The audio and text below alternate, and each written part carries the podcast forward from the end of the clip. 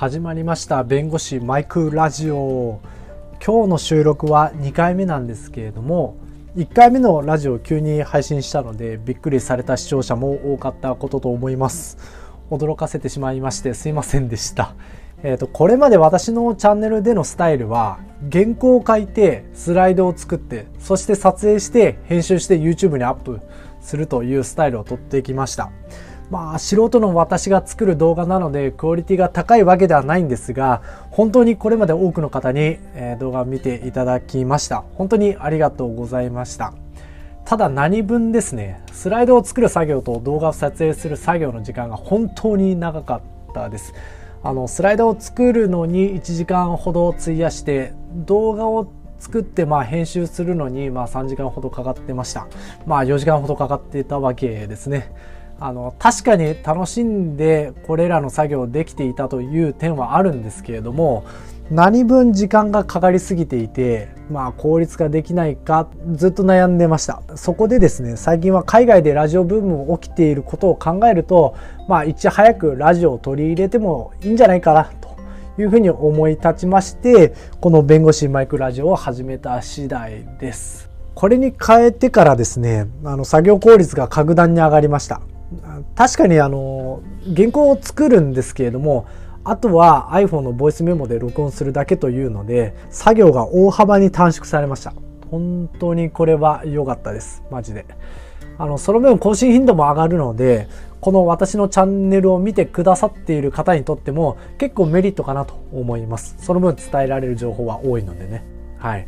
えそれに映像を見なくて済むという点でながらで、まあ、聞いていただけるのかなというふうにも思ってます。見ている方にとっても、まあ、家事をしながらだとか、散歩しながらとか、えー、いろんな隙間時間に、まあ、ラジオっていうのは入っていける部分もあるので、まあ、時間帯効果もいいのかなというふうに思います。うん。一石二鳥ですね。はい。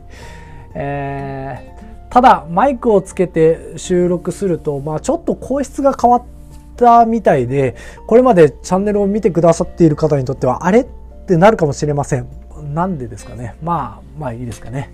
もっとまあ早くからまあラジオを導入しておけばよかったなというふうにちょいと後悔してます。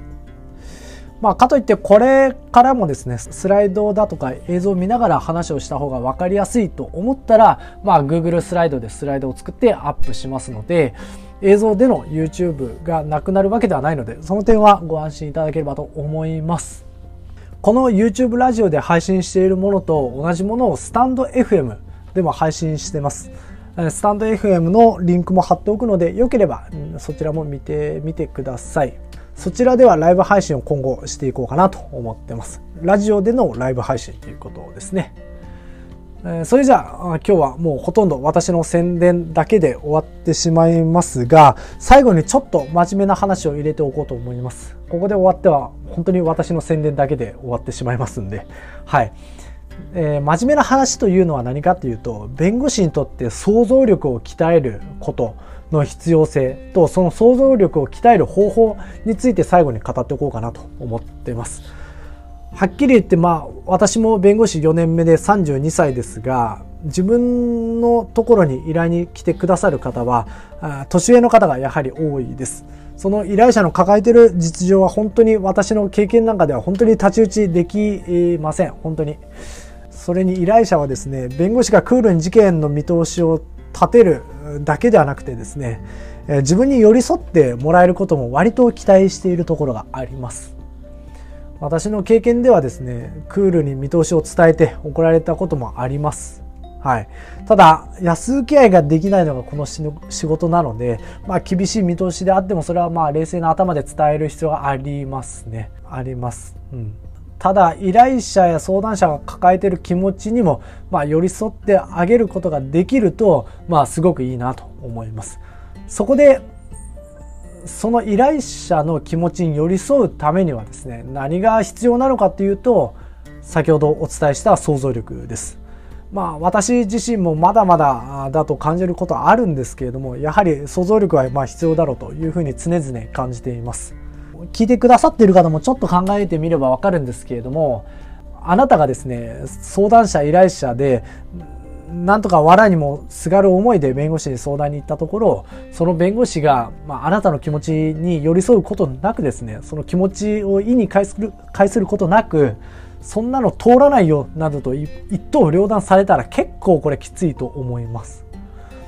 そこでまあ想像力をできれば鍛えてほしいなと思ってます。将来弁護士になる人も、まあ今弁護士の人も、まあ司法修習生の人も想像力を鍛えておいて損はないかなと思ってます。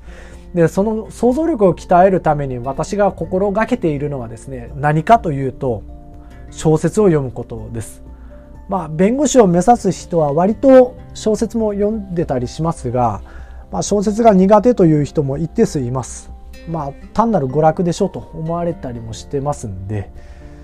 でもあの本を読むことはその本を読んでいる間はその主人公の立場になりきって要はストーリーを読み進めていくので嫌をなく洗ったのはその考えではなく主人公の考えや思いを一緒に体験することになります。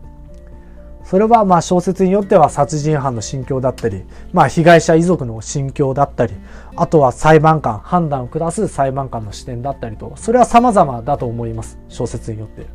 そこその小説を読んで培われるのがまあ想像力です。他者理解力と言ってもいいかもしれません。なので私は専門書やビジネス書だけではなくてですね、えー、小説も読んでほしいなと思っています。ちなみに私がおすすめする小説を5冊紹介しておきます。まあ一応5冊、まあ聞きたくねえよっていう人もいるかもしれないですけれども、小説を5冊紹介しておきます。一つは、恩田陸さんの夜のピクニック。二つ目が原田マハさんの入り人。三つ目が小川糸さんのライオンのおやつ。四つ目が垣根良介さんの信長の原理。五つ目が東野圭吾さんの人魚の眠る家。この5冊です。あの、これ5冊の本のリンクを概要欄に貼っておきますんで、まあ参考に、参考にしていただければと思います。これら5つの本から、まあ、取っかかりとして読んでいってもいいのかなと思ってます。はい。